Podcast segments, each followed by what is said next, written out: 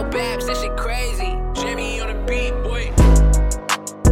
Well, hello. This is the Trophy Room up on a Wednesday. We got NBA Finals Game 3 coming up in tonight in Boston. Okay, coming up, why are the Cleveland Browns just like Ryan Reynolds and Sandra Bullock in the proposal? I'm going to tell you that. Should Draymond Green have been ejected? And the Utah Jazz have finally been blown up. So we got all that coming up for you here in a second. As you all know, we are sponsored by the wonderful people over at Gym Candy. Pre-orders are coming in super hot, so go over Gym Candy Gummies. Go follow the social on TikTok, Instagram. Go get your pre-orders ready. The Kickstarter's done. The video's done. Everything is up and ready. So get ready to get rid of all of that gross, dusty pre-workout and get on with pre-workout about gummies. All right, so here's the deal. So Luke is taking a little vacay today. He'll be back either tomorrow or next week. We'll see how that happens. But my good friend, so I have a a good friend of mine. His name is Kyle Brenchley, and uh, I had the opportunity. I think it was like back in February. Yeah, because I think it was a it was a Valentine's Day. Um, so Kyle was doing like a, like a student radio like podcast kind of deal. But it was called uh, unofficial dating advice, right? Yeah. Uh, uh, non-professional dating advice. Professional dating advice. Pretty, yeah. pretty much the same thing. and it was such a good time and kyle and i are such good friends and kyle and i are on the same vein kind of deal and i was like kyle like you have to come hang out with us sometime because i came and hung out with him so kyle is here hanging out today we're to get into the jazz we're to get into the warriors we're to get into the mess that is deshaun watson but like kyle plug dude All right, plug. Here we go. Yeah, like Brett said, my name's Kyle. I I brought him on my podcast first, and then he's just returning the favor, bringing me on here. Um, I love sports almost as much as Brett. I don't know if anyone loves sports as much as Brett. Like he's just got a drive and a passion. Um, but but I'm up there. I'm up there. I'm I'm I'm I'm, I'm you know I'm, I'm climbing the ladder. I'm getting there. I'm getting there. Um, I really just love watching sports. I you know my Twitter feed is just all sports stuff. Like I, I get all the politics out of there. I just look at the sports. You know and you know watching first take espn listening to colin cowherd his podcast just like trying to engage myself and and, and infold myself with sports and, and whatnot. But um, go check me out. I do have an instagram page that i started a little while ago. It's not super big yet um, but i just post sports content. It's just called wrench sports on instagram. Go check it out. Um, I'm also an affiliate with Fanatics, so that's like the sports gear um, company. So if you guys want sports gear, there's like a link in my bio that you just click on it shoot and order anything, and I make some commission. So that would be super dope as well. But I'm just I'm just excited to be here, Brett. dude that's sick i, I we, we got to talk later about that that's sick um yeah so kyle is a is a big like boomer sooner guy and then a big denver broncos guy so we're gonna hit him with a couple of questions about both of those because we also got a couple college football things that i know that i'm just crazy anal about that i would love to get your take on. But the first place that i want to start I, I am excited to talk about deshaun watson and the browns but the first thing i want to start with is so we now have a 1-1 series going back to Boston tonight, Wednesday night, in a series where it looked like game one, Boston could do no wrong after towards the end of the third quarter, and then game two, it looked like Boston was in the wrong league. They had, I think, close to 15 turnovers. Where are you? Like, it's just straight up pick 'em. Where are you at, Golden State or Boston? Well, I, I my my head my head says that Boston is going to do what they've been doing this entire playoffs, and, and, and that is be inconsistent. Like you said, game one, Yeah. like they looked pretty good. They looked pretty good. Like especially that fourth quarter, they came back and they just blew the doors off. Game two, they kind of I don't know. They didn't really know who they were. They didn't really have an identity, and they kind of sucked. And they've been doing this this entire playoff. So my head says there's a good chance they'll continue that, and Golden State will will, will push through and win. However, my heart says, man, this Boston team, they've been, you know, in this position for years. Jaylen Brown, Jayson Tatum, you know, getting to the conference finals, getting to the playoffs, but just never having success. Like this is their year. They're motivated. I think they can do it. I think they match up well against Golden State, but they just got to play well and be consistent, and I just don't think they will. let me hit you back with this because I actually agree with a lot of what you just said. So you made the point that they have been so inconsistent, and I would agree with that. Like when I watch this Boston team, I'm like, how are they here? But then you look on top of that, like if you just looked at box scores, you would go back and look at every single one of these games and say, like game two they were due for a bad game because even with the inconsistency like this is some of the best inconsistency i've ever seen like they've had easily the hardest road of anyone to the playoffs and i know people want to say oh well we didn't really think Brooklyn was that good. Okay, well they had Kyrie and KD who were both coming off just being electric offensive talents, regardless of what else you want to say. Giannis is still the best basketball player in the world, and the Miami Heat, for whatever else you want to say, were the number one seed and they had they've had basically one bad game. Like I, I it's weird. It's this weird dichotomy where I agree with you. They've been so inconsistent, so up and down. They're terrible in the third quarter, but they really haven't had any bad games before game 2 I, except for I think game 3 I think against Miami. Like outside of that, even though they've been so inconsistent, wouldn't you argue like it's some of the best inconsistency if you have to have that? Yeah, and and honestly, when I watched the Celtics, but before before the playoffs started, and entering into the playoffs, I didn't think the Celtics would would get past Brooklyn. I thought Brooklyn would take him out. And maybe it's because I didn't watch Boston throughout the year. They kind of had a rough start, but then they got hot in the second end of the season. Um, but they they surprised me when I watched them. They surprised me um, and just like how well they actually can be. You know, like their potential is like really high. The roof's really high there. Um, but yeah, like you said, I think I think each team, you know, kind of has like their own their own weaknesses and whatever. And, and and Boston is just like they just can't perform at the same level day in and day out. And, and, and I think that might be problematic, and I think that might um, prevent them from being from being world champions this year, especially since they're playing just such a solid team in Golden State that has you know Steph Curry and Steve Kerr at the helm, and it's just so hard to beat them if you're not consistent and you're not you know punching them consistently. So. If I had to ask you what was the one thing you felt like was missing that caused the Celtics downfall in game 2, what would you say that was? Well, I mean, so I I watch I try to watch every single game in the NBA playoffs. It's kind of hard in the first couple rounds because they yeah, usually have like, like three or four games. Yeah, it's like, it's like which game do you watch, right? Uh, but it's a lot easier conference finals and then NBA finals. So so I, I've been watching each game and um, something I noticed was well well obviously people like Marcus Smart and Al Horford just didn't show up for game two like they did in game one. Like Al Horford, what he had, like 26 points or something. You know, he had a ton of points in that and hit like three three pointers in the fourth quarter. You know, in the first, in game one, so he was going off. Um, Jaylen Brown kind of struggled in the second game too. So it's just like these role players plus the stars. It's just like they they don't have games where they're good together at the same time and then that's when that's when Bob doesn't play well. Um, I was listening to another sports podcast, and they mentioned um, something about how in Game One, Jayson Tatum like he didn't have a great shooting night, but he was able to create shots for other players and and and keep the offense flowing. And so in Game Two, like he improved his shooting, but he kind of lost his um, his game flow and, and and wasn't helping out the other guys as much, and so it kind of disrupted their offense. So it's it's just a combination of things, and like Boston's not a team that will um, knock you out offensively every single night like Golden State. Like like they're either hot, they're cold, and they were just like they were. It was just not good. Game two, they were just not not connecting. I I like that you started with Marcus Smart because that's where I would start as well. I feel like Marcus Smart is to Boston what Draymond is to Golden State, where it really felt like if you watched if you watched game two, so the the first point you made was the role players in game one were huge. I think Derrick White, Marcus Smart, and Al Horford combined for I think close to like somewhere between 40 and 50 points. Like they all just went mm-hmm. off and mm-hmm. kind of carried low key.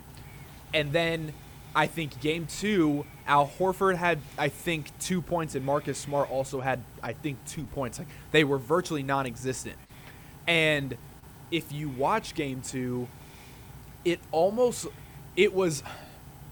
This is what I would say to if you're if you're Boston, like the Golden State Warriors led the league in turnovers, even though they were the number one defense in the league. Like offense, I mean they're elite. We know what they are, but they also turn the ball at a higher clip than anyone else in the league. And it seemed like for a little bit Boston just for some reason decided they wanted to take that because you would watch. I don't know. You tell me if you give me if you get the same feeling, but I just get this feeling that there's a somewhat lack of confidence with Jalen Green, or sorry, Jayson Tatum and Jaylen Brown, where they do this thing when they get nervous, where they'll either just try to pop it right off the cuff from three, and it usually doesn't go in because they feel the pressure, or they immediately just drive and pick it up at the free throw line because you saw like that one where Jayson Tatum picks it up at the free throw line, gets stolen out, and I think the Warriors scored 33 points off of turnovers in game two because the Celtics just didn't look like they really knew how to play cohesive basketball, and it looked like a lot of just straight ISO ball.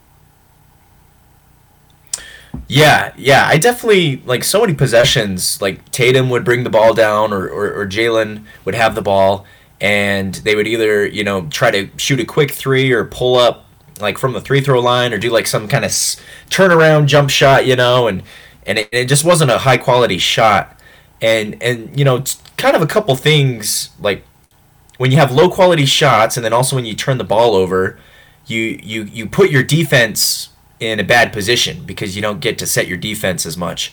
And so I, I noticed that like the Celtics turn the ball over so much and then Golden State would have like a fast break or or would move the ball quick and, and Celtics couldn't even set up their defense and so they just got torched, you know. Everybody's like, Oh, the Celtics have such a great defense but it's kinda hard when it's like, you know, four on two because, you know, Jaylen Brown took a bad shot or or Tatum, you know, lost the ball getting to his spot or whatever it was. So it it just created mayhem really for the Celtics. So let's take, because we will revisit Draymond Green here in a second, but let's go game three tonight in Boston. There's a couple of things that I think if you're Boston work in your favor, and you tell me whether or not you agree. So I think number one, um, this is the thing that nobody's talking about, and and I would I will attribute a lot of it to injury. But where is Klay Thompson? You realize in his last 10 games, he's had two games where he scored over 19 points. And most of those were like 10, 12, 15. Like, I almost feel like we're getting a Mac Jones performance where you're just like, you're playing efficiently, but you're just playing good enough to not lose. Klay Thompson has not shown up at all. And I think game six, Klay has, is so prevalent, but if you're Boston, you're hoping you don't even get to game six. This is the other thing. There's no shot, and this and this is where I think we go next. There's no way Draymond doesn't get ejected in game three. I would if I was a betting man, I would almost guarantee lay down on the money line. I don't know what it is, but so Draymond so tell me this. Do you think Draymond should have been ejected in game two? Uh, for that for that altercation he had with Jaylen Brown. for trying to pull down Jaylen's pants, and I I won't even use a euphemism, but yeah, Yeah. Um. I, I don't know if he should have been ejected, but definitely I, I, I think you know some kind of like technical or, or flagrant foul because, I mean, Jaylen Brown was shooting a three, I believe, and then he got fouled by Draymond Green, and then they they kind of like fell, like Draymond kind of fell, and then and Jaylen Brown was kind of stumbling over him or or something, and then you know Draymond, you know him, he just you know chat chat chat chat, you know, and so Jaylen Brown was kind of like, hey, don't talk to me like that, and he's like, here, let me take your pants, you know. Um, I, I definitely feel like, you know, like let me take your pants. Because the argument they gave post game was he was like, yeah, like I would like I got kids watching, like I'm not gonna let my kids see me. d-" Like I'm I'm I I don't know, like I'm just unsure where the part of. Oh yeah, you know, kids like when someone ever disrespects it, like you just drop their drawers for them. You know what I'm saying? Like I, I, I don't know if I'm a kid and I saw my dad removing another man's pants. I'm not sure where that falls. Oh man, I mean, I mean, I'm all for you know a big part of Draymond's game is you know trash talking to get in your head, and I'm not, I'm all for that. But like, yeah, it made no sense like why he's like trying to pull at his pants or or or or you know when it gets gets to like touching and, and different things like that, that that's where it's like you're just like what are you doing man like it's not basketball like focus on the game but I, I don't know if that is like grounds for ejection you know but i, I definitely think like you got to get penalized and, and and fouled for that because it's like well i mean you fouled him already it's like why why keep egging him on you know Yeah, my issue is uh, like I almost think it's a little bit like, and the thing is like you should never have you shouldn't like. Th- like you remember growing up, there was a point where your parents stopped giving you warnings for things because you're like, okay, he Kyle's 15 or like Kyle's 13 or nine or whatever. It's like a warning. He doesn't need a warning. He already knows he doesn't do those things. So if he does it, he's doing it intentionally. And I feel like with Draymond, it's the referees are. I think part of it's because the referees don't want the backlash that everyone blames the um, the game where he gets ejected for kicking who between the legs. I can't remember. I think it was Kawhi. I, I can't remember who he kicked between the legs, but then they ejected him for that, and then everybody was up in arms. And I think the ref said, "Fine, if that's what you want to do, we'll just let Draymond do whatever he wants." But then my issue is, okay, so Draymond just gets to do whatever he wants, and the only the only place that they lose is that Dray, like you just get to shoot one free throw. Like that's the only tax that you're paying for all of the crap that Draymond's doing. Now, this is what I will say: if you're Draymond, keep on doing it because they obviously don't care. Because if they did, they would stop it, and the officials are getting him away with everything. Like pulling down another man's pants after he shot a three. I'm just not again not sure where you follow the logic there. But then I don't know if you saw. Did you see Draymond's comments post game about officiating? no i didn't Okay, so What'd he say? basically, Draymond comes out and he's like, you know what? Like, yeah, the referees give me a free pass and I've earned it. And if I'm the f- officials, I'm like, wow, like you're really just gonna pull it out of your pants and just slap us across the face. Like we've been giving you help, we've been letting you play your game, letting you play the way you play, and you're just gonna call everyone out and say, yeah, look, like I mm-hmm. actually look, the government says I don't have to pay my taxes, so I don't. It's like, okay, whether or not that's true or not, you just aired everyone's dirty laundry, not including yours. And so if I'm the officials, I say, that's fine, Draymond. If you want to make us look bad to everyone else and say that we aren't doing our job with you, we're going to stop playing nice with you and we're just going to kick you out of the game. Because you know, like, I love, I don't love Draymond, but I do love what he does for this Warriors team. I think, I think, uh, you would probably agree that without LeBron, this year's playoffs has kind of lacked a villain because the Brooklyn Nets got bounced first round and they weren't really a villain. They were more of a henchman than anything else. Um, Draymond Green makes the Warriors Mhm. very easy to hate. Wouldn't you agree? Yeah, yeah, I, I, definitely agree. He it's just like the way he plays just makes. He's just frustrating, you know. He frustrates players and he frustrates fans too. And then you know when he when he does stuff like that and says stuff like that, like it's easy for people to be like, "Man, where does he get off?" You know.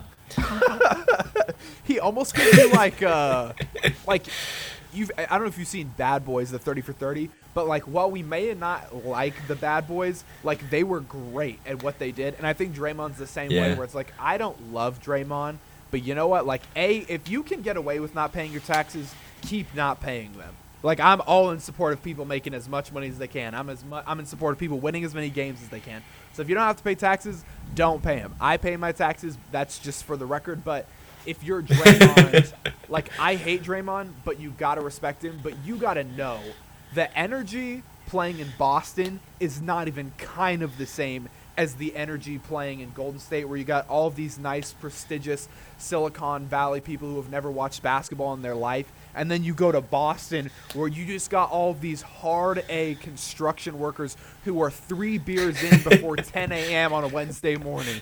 So this place is going to be loud. It's going to be ruckus, and I think it's going to get to Draymond a little bit because it was getting to him in Game Two when they were in Golden State. So if you're gonna, if I'm asking you to pick Game Three with all of that encompassed, where are you going? Well, I, I, I think I think first game back in Boston, game three. I think I think the Celtics do win this game, and I think I think it's like kind of a bounce back game for them because if if you kind of look throughout the playoffs, their their playoff history, they always like play well after losing a game, you know. And so they're going back home. The Celtic fans are going to be all jazzed up, like you said, like having their having their drinks in or whatever. Like this is the first time. What was it since 2010? I think since the last time the Celtics were in the finals, mm-hmm. something like that. It's been a long time, at least a decade, right? So they're going to be jazzed up and you know, I, th- I, th- I think I think the Celtics are going to bring it. And yeah, I, to your point earlier, I wouldn't be surprised if Draymond, you know, gotten some trouble, whether that's foul trouble or, or even getting you know ejected or at least a technical or, or something, something. His groove will be thrown off, and I, I think the Celtics do win Game Three. I th- I, th- I think they win, not super big, maybe by like nine, eight or nine points, but I, I think they still win do you think that and i know the the antithesis to this question is that every game is a must win when it's the playoffs but do you feel like this is a must win for boston? I feel like i feel like yeah if they lose this game then there's going to be so much more pressure on game four that they might come out um, a little antsy or a little jittery and they might not you know play their game to the best of their ability. And like man, worst case scenario, if you lose both games at home and you go back to, to San Fran down 3 1, then, you know, it's game over. So I, I feel like confidence wise, like they Celtics need to win this game um, because it, I just think even though game four is in Boston as well, it'd just be super hard being down 2 1 and just trying to bounce back. So I would say, yeah, game three is pretty much a must win for the Celtics. Um, I don't know if it's a must win though for Golden State, if that makes sense. I, I feel like right. Golden State could lose Game Three um, if they were able to, you know, steal Game Four in Boston. But I'd say must win for for the Celtics for sure. Okay, let's pivot a little bit. I think I'm gonna go with you. I think this is a must win for Boston, just because they seemed in game two like they didn't have the mentality that they could win the game. And I partially think that some of that was the absolutely god awful, piss poor.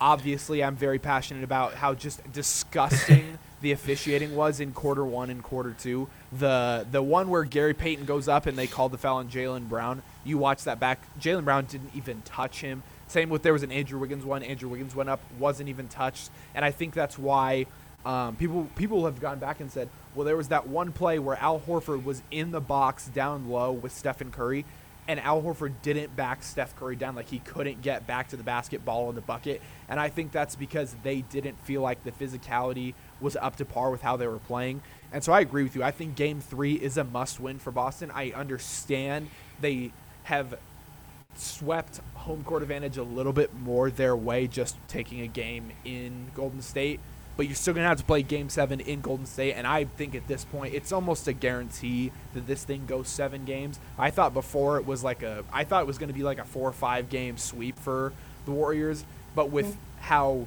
down Klay Thompson has been and all the other inconsistencies, because I feel like that's been the story of honestly this playoffs, but with Golden or with Boston, I feel like it's been like, oh yeah, Derrick White goes off for 30 points, and then it's like, oh, Derrick White, it looks like the worst basketball player on planet Earth.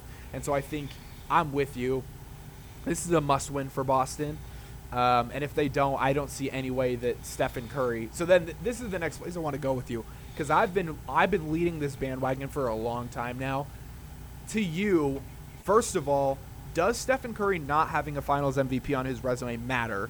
And regardless of how you feel about that, if he wins this, he's probably going to win Finals MVP. If he does both of those things, does this catapult Stephen Curry into the top 10 all time for you? So first, I don't I don't think the fact that he doesn't have a Finals MVP should really define him.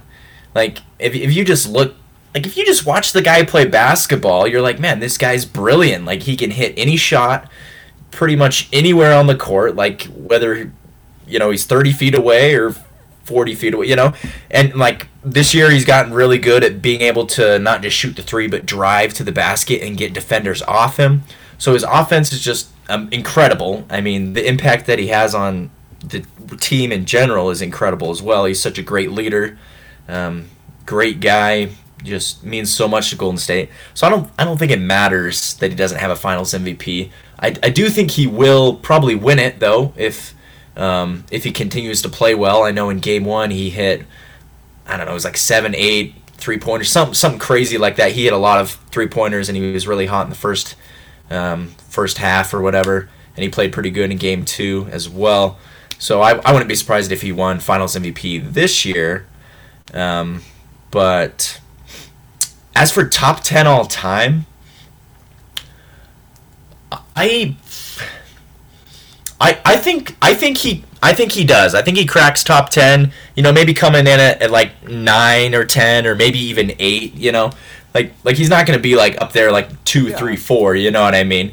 Maybe he like sneaks into like the 9 or 10 spot, especially since I feel like he still has, you know, a good number of years left, a couple more years. He's he's still decently um, young. Maybe young's not the right word, but he's still like he's not like old and decrepit, you know.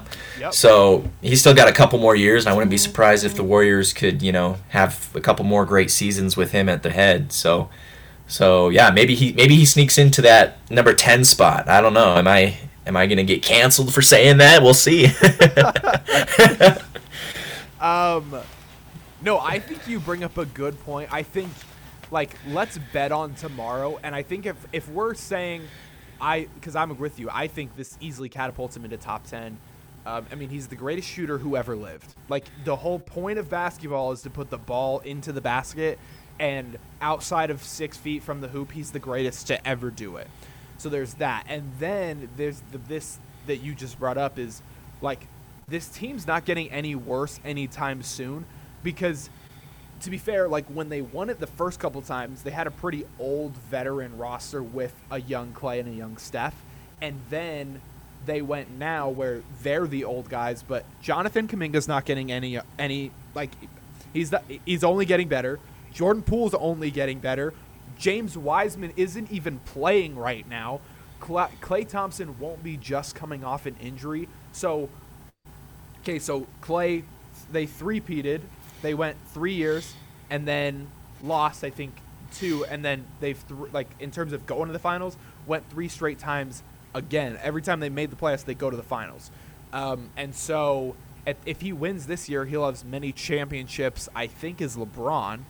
And so, and it, like to be on the same championship level with LeBron, I think says a lot about um, his career, especially when, like, if to win one, I think without Durant closes out so many haters. You know what I'm saying? When you agree? yeah, yeah, yeah, for sure.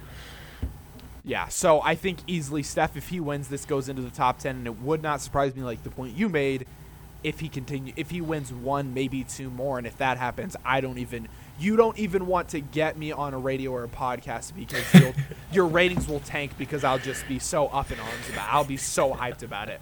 Um, okay, let's go here. So I think we got we got a couple more NBA things to do, and then and then we'll do a little bit of NFL because because I think the Browns are worth talking about, and I want to get your take, Kyle. Um, there's Yes. been a lot of talk. Apparently, Adam Silver has discussed and entertained this moronic concept. This, oh my word, this is so Gen Z millennial. It's not even funny. Where, oh, something's hard, so we're just not gonna do it anymore. Yeah, so we're gonna apparently we're gonna shorten the NBA season. Give me where you're at with shortening the NBA season. Um, well, it it's it's been kind of interesting because, like the 2021 season, just last year, it was it was it was thrown off a whack because you know because of COVID and because of the bubble of the 2020 season, so they didn't have as many games, and and and I think this is where a lot of people were kind of like, oh, maybe we should you know keep every season shorter or, or whatnot, and it and it limits the number of injuries because you know 82 games that's a, that's a that's a lot of games to play over the span of you know a couple months or whatever. Um, I I mean, if they did shorten the season, like like how many games would they take off? You know what I mean? Like you know, some people are are talking about you know upwards of of, of 20 or so you know getting it down to, to like 60 or, or or whatnot mm-hmm. but Okay. I feel like I feel like what what what kind of things go go into into this, right? Because because people they make the money when people come to the games, right? When Yep. when the place sells out, they make money when they get broadcasts on on national television, you know. And so I, I think a lot of it is having to do with like player injuries. I think a lot of like big stars have been injured a lot recently in the last year, um, and that's probably because of of the shortened seasons in 2020 and 2021. Um, so I wouldn't be opposed to a shorter season, but I wouldn't want it to be shortened dramatically. You know, maybe if they took off, I don't know, 15 games and made it like a 68 game season or, or something, something not super dramatic. Because if you make it too short, then it's like there's just not a lot of basketball to be played, you know. So, I mean, I wouldn't be opposed to shorten it, but I kind of am fine with the way it is now. But I mean, I'm not a player, I'm not a coach, I'm I'm just a fan. So as a fan, I say, you know, keep it the way it is. But if you do change it, don't don't throw it too out of whack. I feel like it's hard because I'm I'm at a couple of different like I feel like you have to you have to look at it from uh, both perspectives. You have to look at it from the money perspective and you have to look at it from the player perspective. And from the money perspective, let me give it to you like this. People more times than not will go to McDonald's before they go to Five Guys. Not because it's at all better food, but because it's cheaper. There's more of it. It's an easier quantity to obtain. Whereas if I'm like, I, like I'm not gonna go out and buy Five Guys every single day because that's more money out of my pocket. But it's like, here's the deal. Like, even if you want to make the argument, okay, we have a lower quality of basketball because less guys are playing, which I'll get to in a second because you have this uh, load management, is what we call it. Okay, dude, people again, people still go to McDonald's. Like it's not good food, but people go there because it's there and it's professional. And the same thing with, I mean, like I went to, uh, I don't know, you probably. You've been a Utah Jazz fan, like you've lived in Utah your whole life. Like I'm sure you've been to plenty of Jazz games and it, games where they weren't even having a good season, they weren't making the playoffs, and stadium still sells out. So, which Yeah. I'm sure is not the exact same for every team, but I can't imagine why it wouldn't be if it, that's how it is in Utah. And so, I look at this and I say, if you're the NBA, I wouldn't shorten the season unless you can find a way to make money up on the back end, which I don't know that you can do. The one place that I'm okay with it is if we shorten the season 10 games, you need to replace it with an in season tournament. Because I think the one thing that's been cool about the play in tournament is it's a winner go home, which where is the mecca of winner go home? March Madness. And March Madness is the easiest get rich quick scheme in all of sports. It's a bunch of teams who actually really don't matter at all. You can't tell me a single guy who plays for 90% of those schools, but it's just the idea that nobody, like an absolute nobody, can win everything. And I don't know how you would equate that into adding in win totals or if you would just make it for fun or you do like an all-star which i don't know if that would work either because like i think it needs to mean something but i think an in-season tournament win or go home all 32 teams would be super fun. Um, and then from the player perspective this is where i really don't like it because this is the highest quality we've ever of athlete we've ever been able to put out. These kids get trained when they come out of the womb on on top of that they have better care than they've ever had. They they fly private planes like they weren't doing before. They have more medical staff. They have more physical training staff. Like they have more at their disposal than ever before and they're playing less games. Ha- that doesn't make any sense to me. Th- this this is the greatest what if of all time to me. Can you imagine have you, do you have any jordans? I don't know. Okay, let me give it to you this. Jordans are probably some of the least comfortable shoe, and I'm a Jordan guy. Least comfortable shoe of all time. Michael Jordan, if you watch The Last Dance, Michael Jordan's feet would bleed because they were so uncomfortable Yeah. and they hurt. Imagine how much better these guys would have been if they were playing in something other than Chuck Taylors and Stan Smith. They actually had basketball shoes. And you have LeBron James, he has a full length air unit in his shoes. So the, the only issue that I see with this is I hate going down the path of saying something's hard, so let's stop doing it. Because I think that is the mantra of Gen Z and the mantra of millennials. Oh, it's hard for me to go to work because I'm sick. It's hard for me to go to work because something happened. So I'm just not going to do it anymore. And I think as soon as we open that path, I think it is a very slippery and dangerous slope. Yeah, I I definitely agree. I you know just just because something you know is difficult or or, or something is changing you. Uh, if, if it ain't broke, don't fix it. You know what I mean? And, and I've always thought that that the NBA season was you know designed pretty well. You know, you play a lot of games. and you kind of get tired throughout the season, but you know, at the end of the day, it's like which mm-hmm. team can can survive the longest. You know, that's that's that's the true test of championship is is true grit and who can who can survive the longest. You know, it's survival of the fittest. You know, and so I, I kind of always liked the NBA to be you know kind of a tough league and and and and competent and competitive and I don't want to go in soft. You know, a lot of people say that you know the NBA has kind of been going soft, and and perhaps if they start changing, you know, the season and different things like that, it, it, it just might keep getting softer and might lose its novelty. They always say don't go to the grocery store when you're hungry because you'll make a lot of impulse buys that you wouldn't have bought otherwise.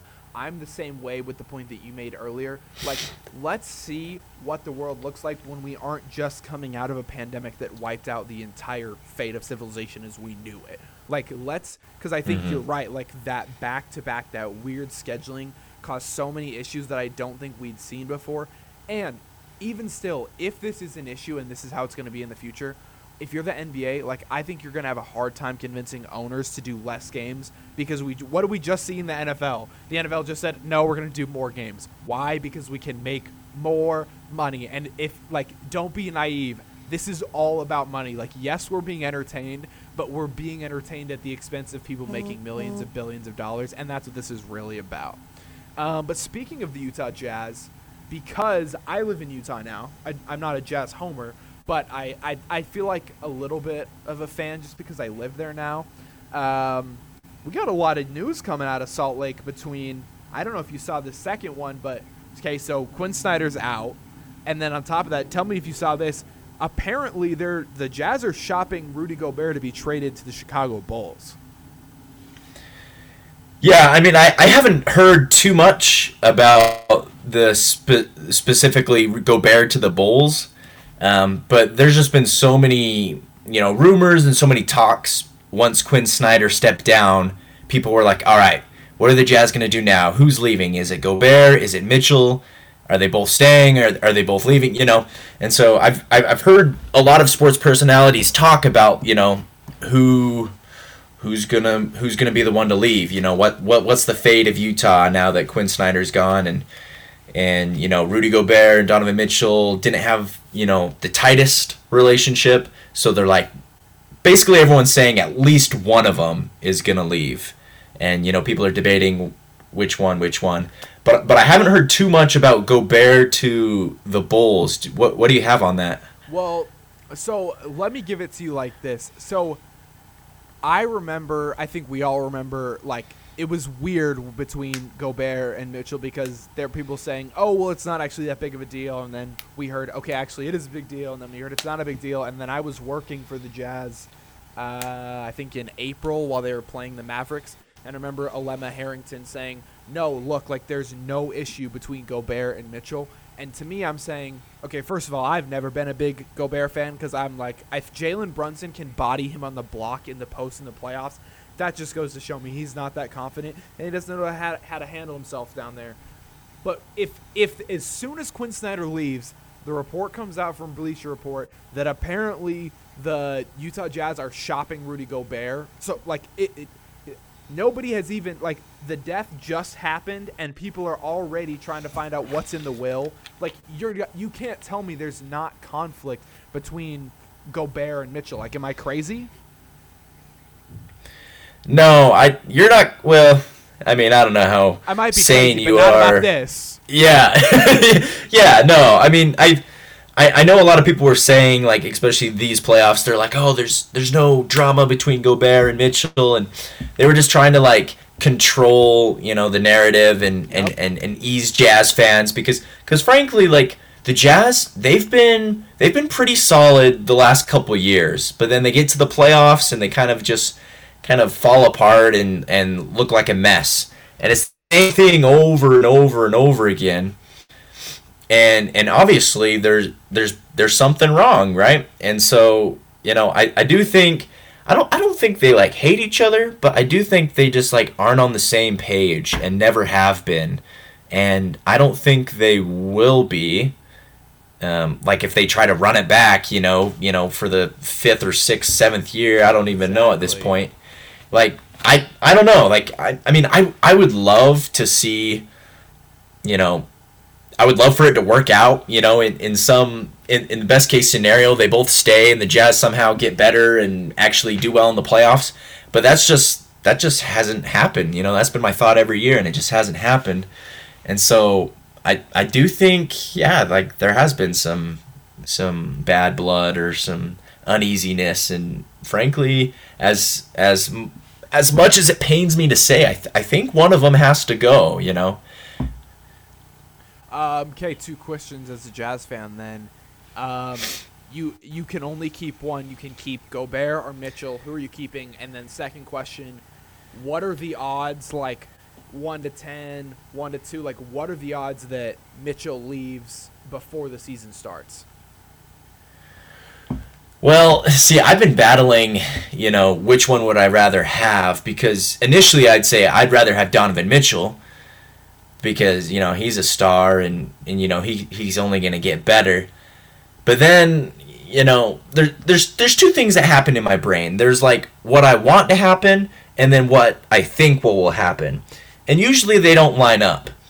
Usually usually my my wishful thinking is like, oh, I want this to happen, and then and then I'm like, well, realistically, what would, you know? And I feel like more teams in my head, I'm in my head. This is what I'm thinking. More teams would be interested in a Donovan Mitchell, because while it is true, Rudy Gobert, you know, two time. I think it's two time, maybe it's th- three time. Two, I think it's two time Defensive Player of the Year. Maybe it's three. I can't remember. Um, while he is a really good defender, you know, he's super tall, like you know, does a lot of good things. He's kind of clumsy on offense, doesn't really move around much, kind of has a weird contract right now. So I, I was having a hard time trying to figure out which teams would really want, you know, like a Rudy Gobert, especially when the league is moving more towards kind of smaller lineups and, you know, guys that are, you know, six six, six seven as opposed to, you know, seven footers. So I'm thinking, well, more teams would want Donovan Mitchell, so it'd be easier to move him but I'd kind of rather keep Donovan Mitchell and you know see if we could get something good for Gobert. You know, um, so I'd say initially I I'd want to keep Mitchell, but I feel like Mitchell has a higher chance of either a leaving or getting traded or or whatever. I I'm gonna put your heart at ease. I'm gonna guarantee you. I don't know if you. I don't think you can bet on uh, Go- Mitchell not leaving. I know you used to. I think last season you could bet on whether or not Aaron Rodgers was gonna leave. I don't know if you can bet on this, but I'm gonna put your mind at ease. There's zero chance. First of all, we know he can't leave because he just signed that extension. Mitchell did that puts. I think he's there for another three seasons. So that's the first thing. The second thing is, I don't know if you knew this, but I'm so excited um, NBA All Star is in Salt Lake City this year. So February Yeah. 2023, and, and and I'm look if you if you want to know, I just I emailed NBA All Star. I was like I emailed and I called because I was like I have to know when tickets go on sale because I don't care if it's 200, 300 bucks. Like I'm going to All Star Saturday night. Like I'm going. Um, tickets go on sale July 25th, just as like a shameless plug. But there's no way, like with that coming to town, that they would trade their number one attraction in Donovan Mitchell. And so I just don't think there's any way he leaves. And on top of that, Danny Ainge is there, and Danny Ainge is the least stupid executive I think probably in all of sports. And he's also um, like he's a shark, dude. Like he is not he's not like taking a bad deal. And so I don't see any way that the Utah Jazz get rid of Donovan Mitchell because I think they know he's the commodity you keep between those two because he's going to do more for you in the future. And even if he doesn't, like I think he's better in 3 years than Mitchell is. And so I think you have if you do decide in 2 years you want to trade him, great. But also like this is probably the worst year to trade him considering the playoffs he just came off of where he was not spectacular when you needed him to be. And so that being said, I don't think there's any way that Salt Lake deals Donovan Mitchell.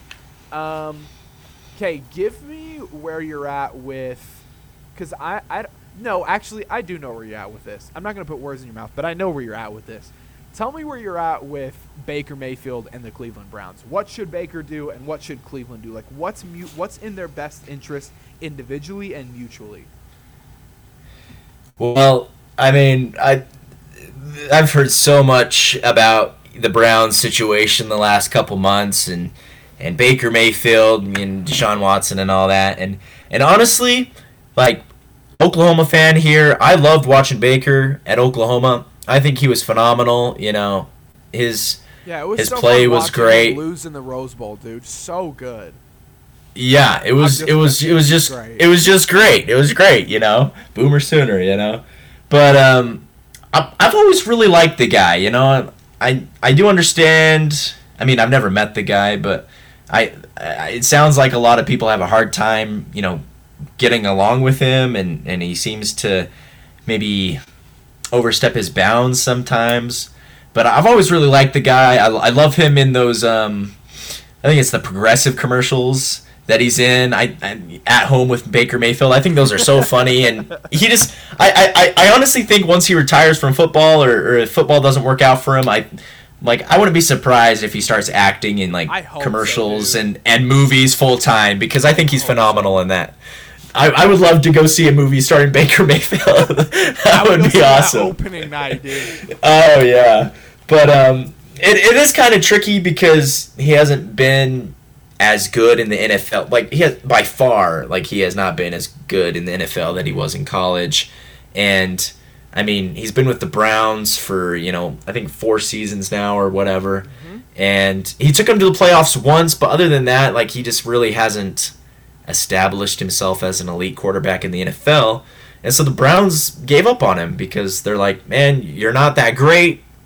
A lot of us don't like you. Like, Cleveland basically just like took a crap on Baker Mayfield. I kind of feel bad for the guy. Like, they, they really did. Like, you know, like they drafted him first overall, and you know, first two seasons or so, they're like, ah, you know, he's just getting a hang of things, and and then by season three and four, like nothing's really happening. They go to the playoffs once, and and and then they're just like, well, well, screw you, Baker. We're gonna go get Deshaun Watson instead because you know we we expected you to be We're gonna great. go get the the next Tiger Woods in a serial sex addict. Yeah, seriously, like like like like you're you. We hate you so much that we're gonna go get a guy who may or may not like be in super legal trouble for for who knows how long. Yeah, no, he might not even play, and like we want him more than we want you, and so And, I oh think yeah, that's we're just the willing to give biggest. two hundred thirty million dollars guaranteed, and we don't Yeah. want to pay your eighteen million dollars this year. Yeah, it's it's bad. Bake, poor Baker. I, I mean, I wonder what he thinks of all this, but I, I do think, like like you mentioned, um, like Deshaun Watson, he might not even play this year. There's a lot of like uncertainties there. He'll there is a good chance he'll at least get you know a couple game suspension at the very least. You know, and so it, it's tricky because it's like if you're the Browns, you're like, well, we'll need somebody to be there until Deshaun Watson's ready.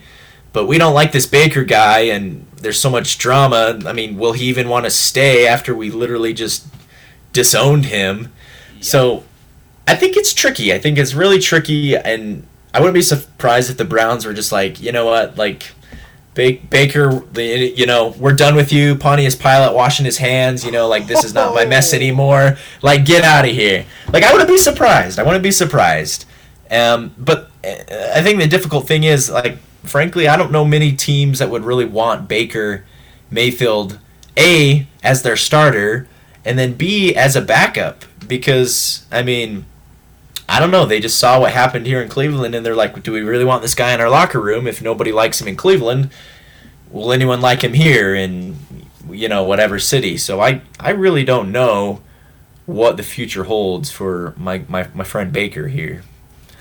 Um, have you seen the proposal with Ryan Reynolds and Sandra Bullock? I I don't think I've seen the full movie, but I've seen scenes definitely. All right. Well, I am. Uh, I would define myself as a rom com connoisseur. I don't know if I'm an expert, but I and I actually don't even know what connoisseur means. But I love rom coms. um, I would. I would highly encourage that. That's a top five rom com for me. It might even. It's. It's probably top two. Honestly, it's up there with How to Lose a Guy in Ten Days. Um, but the this is the premise of the movie. For anyone who hasn't seen it, this is the premise of How to Lose a Guy in Ten Days. Or uh, sorry, the proposal. I'm getting all my rom coms mixed up because I love them so much. So this, this is the way it works. Basically, Sandra Bullock is like this big time business executive, but she's from Canada, and Ryan Reynolds is her assistant. And they come and find out that Ry- that Sandra Bullock is being deported, and so the only way for her to stay is she lies to everyone that she is getting engaged to Ryan Reynolds, and Ryan Reynolds hates her because she's a witch, and so basically she's like, look. If you pretend, if you go on with this elaborate lie, then I will make you like uh, an executive, like right up there with me and so it's this it's it's the antithesis to mutually assured destruction where they're like if we both lie together then you get what you want and I get what I want because I get to stay in the country and keep my job and you get to get the job that you want. For anyone who has seen the proposal, this is Baker and this is the Browns. The Browns know hey, the, all of the NFL hates us because we signed the second coming of Tiger Woods and how addicted this man is to sex. Because I, I was reading an article today. He had over seven, I think over, over 60 different massage therapists. That is the weirdest fetish I've ever heard of in my entire life. That might be like just maybe not weirder, but more unique than liking feet for sure. You're definitely unique there. um, so, and we signed him to a fully guaranteed $230 million contract when everyone else in the NFL had a rule, and we said we everybody said, look, we're all just going to wait to see what happens with Baker. Nobody's going to jump in early. We're all going to have a gentleman's agreement, and the Browns broke that. And now you're stuck with the one guy who doesn't want to be with you, and the problem is, no one else is going to give him what he wants either. So if you're Baker and if you're the Browns, you say, look, I don't like you. You don't like me. But guess what? Fun fact, because it's a rom com, at the end of this, the movie, they fall in love. So like it kind of works out. I don't know if, if if it works out so much that that uh, Baker. I don't think it works out that Baker stays with the Browns unless Deshaun goes to jail for however long, maybe. But if you're the Browns and if you're Baker, you say, look, look, we're just gonna go in because Baker has always come in with a guy who's been full of energy. That's never been a question about him. You come in guns a blazing, you win five of the seven games that Deshaun suspended, and we make sure we get you the best possible deal, or we do a sign and trade or something. We will do right by you if you do right by us, because right now they both need each other so badly. It's not even funny because they could both be in really bad situations if the Browns have to start Jacoby Brissett at quarterback or if Baker is out of a job because I think he is he's easily one of the best 32 quarterbacks in the league. I think he's a top 20 quarterback in the league, um, despite playing last year when he was healthy. But he took. This is the thing people want to forget about Baker. For our entire lives, and for my parents' entire lives, the Browns have been not only a joke, but a laughing stock in pop culture. People who don't even know sports make jokes about how proud the, bad the Browns were, and Baker Mayfield was one play away from going to an AFC championship. So let's not sleep on Baker, and let's just say, look, if you do me right and I do you right, then everybody gets what they want. The Brown gets to get Deshaun Watson when they need him, and Baker gets to get the right job. Um, but I do want to ask you, speaking of Baker Mayfield in Oklahoma, so so we're getting to here towards the end. I know you got to run. Um, I want to ask you some Kyle Brenchley specific questions because I know you love college football, and I know you love Oklahoma. And I got a couple questions. I got a question about just some college football questions. First off, I don't know if you've read about this at all, but do you like the idea of um, in co- so in college football there's there's this there's talks about this idea of getting rid of just straight division champs and doing like a mini conference playoff. So like you have I think you have like would have four games total or, or sorry, four teams total and those two teams four teams play and then you get uh, a conference championship. If they did that, do you still think they need to expand conference uh, or playoffs or like where are you at with do the playoffs need to be expanded and is having mini conference playoffs better than anything else we have at this point? I mean, I I've always thought it would be more fun if the college football playoff had say 8 teams instead of 4 uh, like you don't want to make it too big like March Madness. Like like like you can't have like you know 32 teams or something like that in it. That'd just yeah. be too long and too crazy. But if you like added four more teams, Um, it'd be more fun. It'd be more interesting.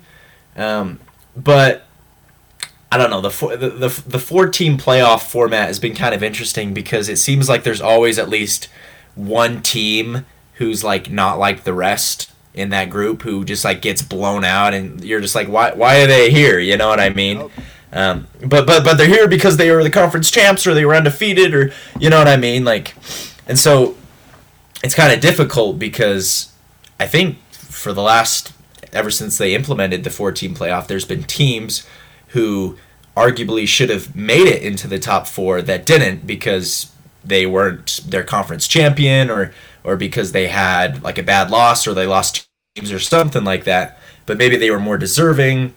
Um, it just you know for one reason or another. So I think like if you expand it to eight, that would be really cool. Give more teams the opportunity.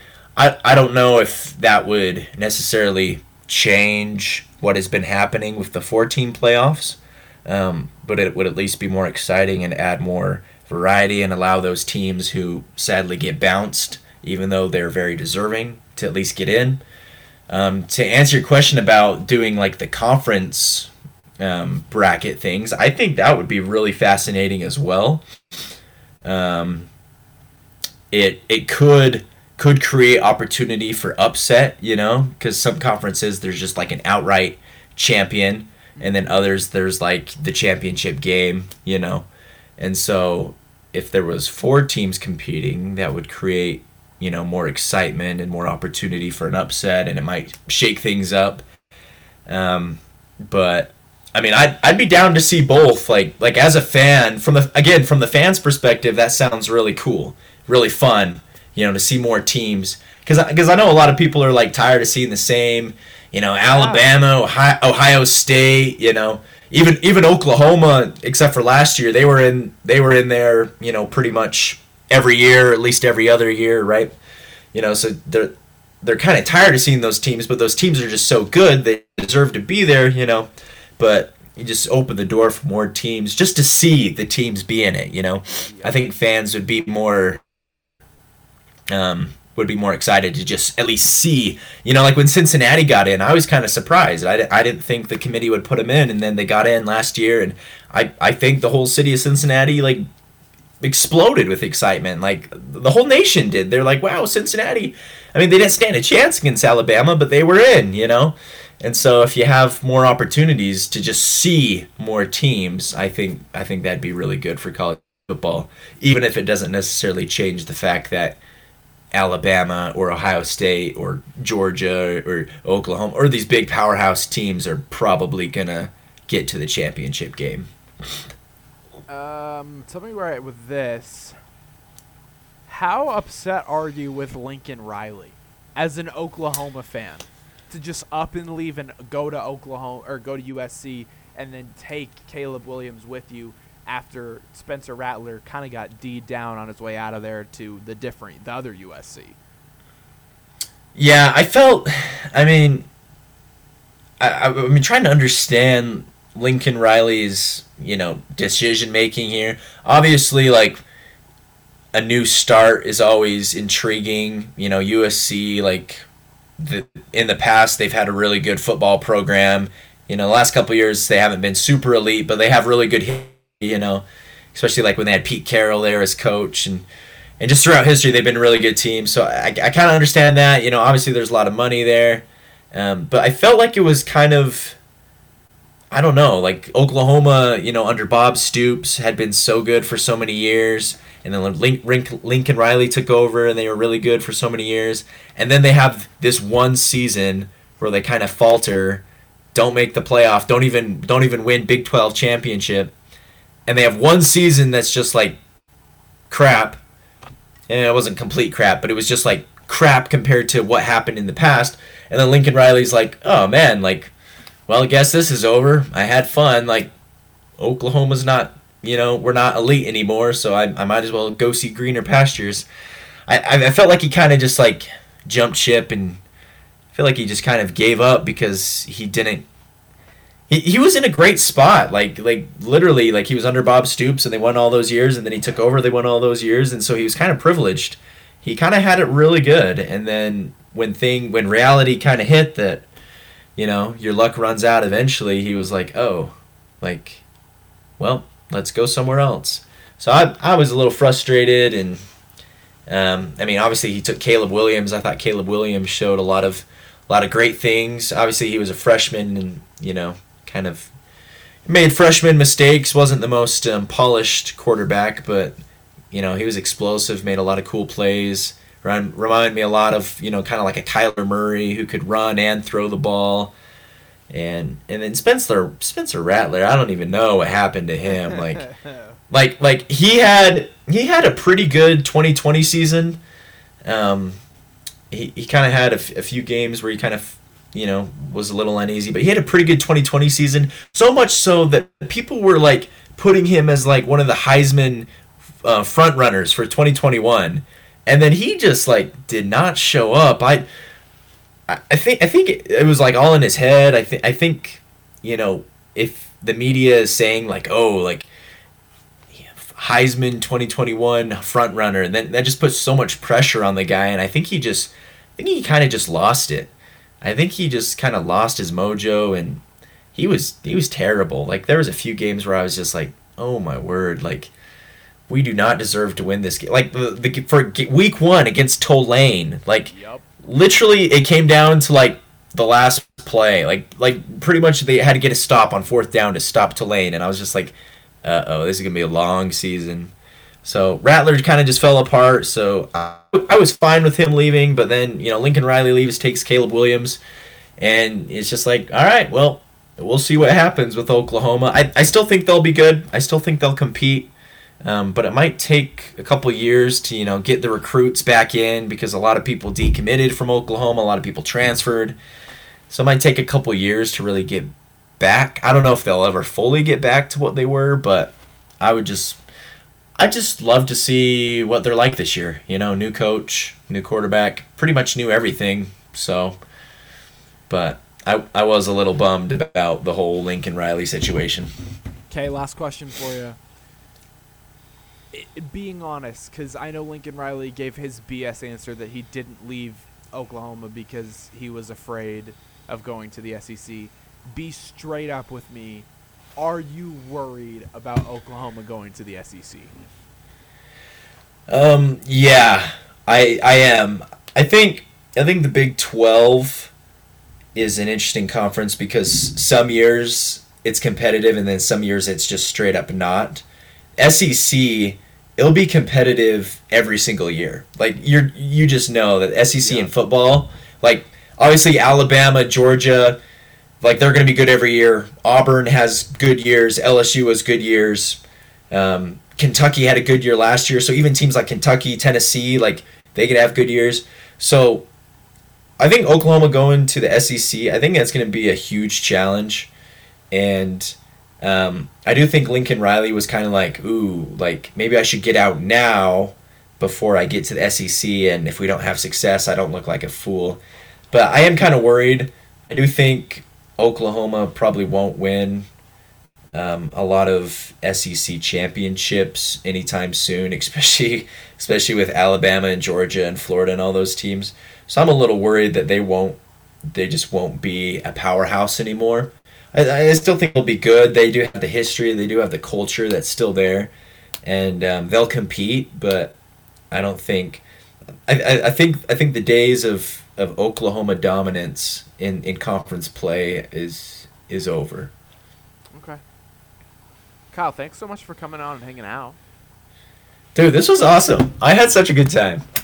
Dude, I, I, I would not at all be surprised, and I don't know if you've thought about this, but I would not at all be surprised if if there was a if in a couple of months I saw or a couple of weeks I saw posts on K Brench Sports that had the Kyle Brenchley pod or, or whatever hot sexy name you decided to give it. But you know, I, had a lot of fun. So thanks for coming and hanging out. We appreciate it. Dude, yeah, it was a blast. I, I love sports. I love podcasting, and I, it's just a great combo. Thanks for having me on. Of course, dude. You, have you have you listened to? I don't know how much you've listened, but are are you aware of, of our outro of how we do it? Um, I mean, I've heard, I've listened to a few of your episodes, but um, Okay, because there's a thing. you'll, you'll have to remind me. Okay, This is how it's gonna go. So I'm gonna go three, two, one, and then you're gonna go, whoa. Okay. I don't Okay. know why, but we just do that. That's how it rolls in my family. All right. Okay. Three, Okay. two, one. Whoa!